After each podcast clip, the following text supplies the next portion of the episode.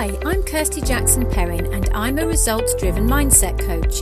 Each week, my podcast will share tools and strategies so you can up level your mental game and unleash a new level of success. This is thought provoking and pokey stuff, and with my help, you'll get to where you want to be in life. Sounds like your kind of thing? Then subscribe and share the love because mindset matters, and we can all do with a dose of that. This week's podcast is all about what does success mean to you and how will you create it. Now, this podcast is available as a blog on our winningedgemindset.com website.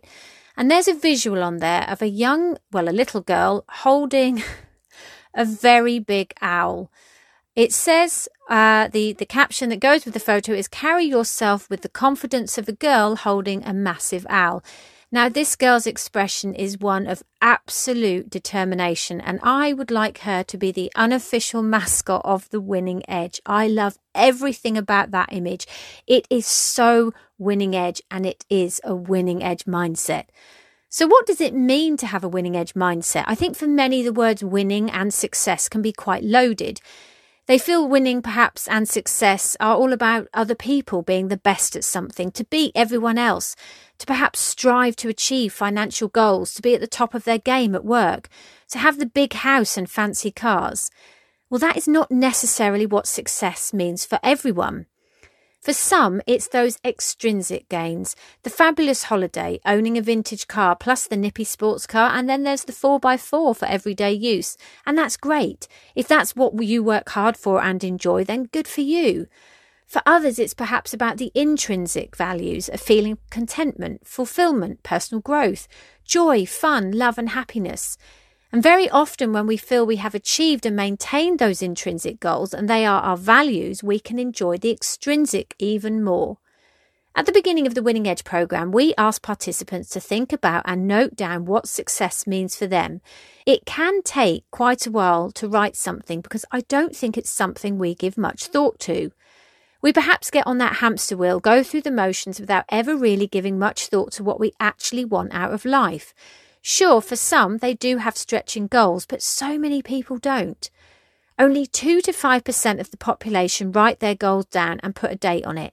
The very action of holding a pen and writing it down, seeing the goal written down, fires off neurons in our brain telling us, this is something important. I need to take notice of this and start working out a way to make it happen. That's when it gets downloaded into our subconscious and we start noticing seemingly random things that are now relevant to us. For example, you have a goal to set up a business as a bespoke kitchen cabinet maker. You have the skills, but not much in the way of finances to make this a reality. You know there are the big guns out there selling kitchens, but you have passion and know you can create the dream kitchen that people envisage. However, you question who would pay the money you'd need to charge for the uniqueness of what you make. But you have the self belief you can do this, and you mind map all your ideas and program your brain with your goal. Then it seems random things start to make themselves apparent, such as spotting news of grants for skilled professions, or a local workshop space is advertised to let. You hear of an apprentice looking to learn a new skill. You see a crowdfunding page for a small new business and it sparks an idea. All of this isn't by chance.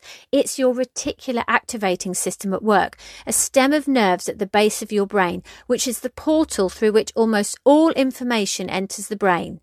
We have a constant live feed from all the senses which your RAS filters by reference to your goals, opinions, beliefs, interests, attitudes, prejudices, and expectations.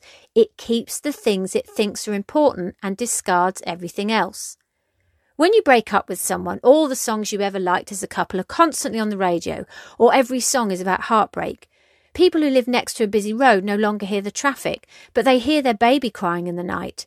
The RAS is the reason you learn the meaning of a new word and then start hearing it everywhere. It's confirmation bias at work, and the RAS is an opportunity spotter because it's searching for the things of interest and that are important to you. So it's a great piece of kit to program and then let it get to work to help you towards achieving your goal. With a strong sense of purpose, you need the following three ingredients to make it happen. So you want desire, and most people want something, plus a goal and 80% drop out at this point. They don't know what their goals are. Plus you want the belief. This is where 99% of people fall at this hurdle. When we have the desire to achieve and we program our brain with a goal, it's the self belief which then needs to kick in. Otherwise, we won't go for it. The self belief as well as the self worth, because even if we believe we have the capability to achieve something, we won't go for it if we don't believe we're worthy of it. Too often you hear, someone like me never gets to do something like that, or no one in my family has ever been to university, it's just not a path we follow, or I've only ever known this kind of work. I think everyone would be shocked if I broke the mould. Who says all this is true? Is this set in stone? No, they're just thoughts, a story you tell yourself. These negative thoughts are not real. You get to create your own truth. So, how do you strive for that sense of purpose? How do you know what it is you want? Many feel like a rudderless ship with no sense of direction. The following tips will help. Number one, you'll find deciding what your goals are much easier when you know what excites you, what brings you joy, feels fulfilling, and challenges you in new ways. Tip number two, know what your top five values are. Your goals will align with your values when you know what's important to you. That's when all your decisions will flow. Maybe it's adventure, financial security, creativity, or challenge. Tip number three instill that self belief and self worth. You can do this with positive self talk, assumptive affirmations, and a vivid visualization of both you working toward your goal and achieving it. Some people don't set goals for fear of failure, but of course, the opposite of success is not failure, it's to not try at all. It would be a nice safe space to exist where you never try anything for fear of messing up. But what an existence! To do the same old, same old, day in, day out. Some are happy as Larry to do that, and maybe you're one of them. However, I'm guessing that if you read these mindset blogs, part of you wants to push yourself, part of you wants to challenge the status quo in your life, part of you wants to feel amazingly confident like the girl holding the extremely large bird of prey. Can you be successful without setting goals? Yes, but you won't reach your full potential. If you choose not to set goals, then you've set one, haven't you? You've set a goal to not set goals. Most people wait for success to happen. Have you heard people say, When I get that car, I'll be happy. When I have kids, I'll be happy. When I've got rid of the kids, I'll be happy. When I get a new job, I'll be happy, etc. People are writing post dated checks for happiness they'll never cash. They're just waiting for something to happen, thinking it can't stay like this forever and that something will change eventually. So, why not be the catalyst for that change? Why not put the wheels in motion by deciding what success means for you? You get to decide what it is you want from your life. You get to decide what your sense of purpose is, and you get to make it happen. Set your goals, set your intentions, and make a plan. Do you think people who enjoy their lives think differently from most? You bet your bottom dollar they do. They have a mindset where they think consciously about what it is they want to achieve, who they want to be, how they want to feel. They know what their version of success is and they work hard to create it. Is it always easy? No, but then nothing worth having is always easy.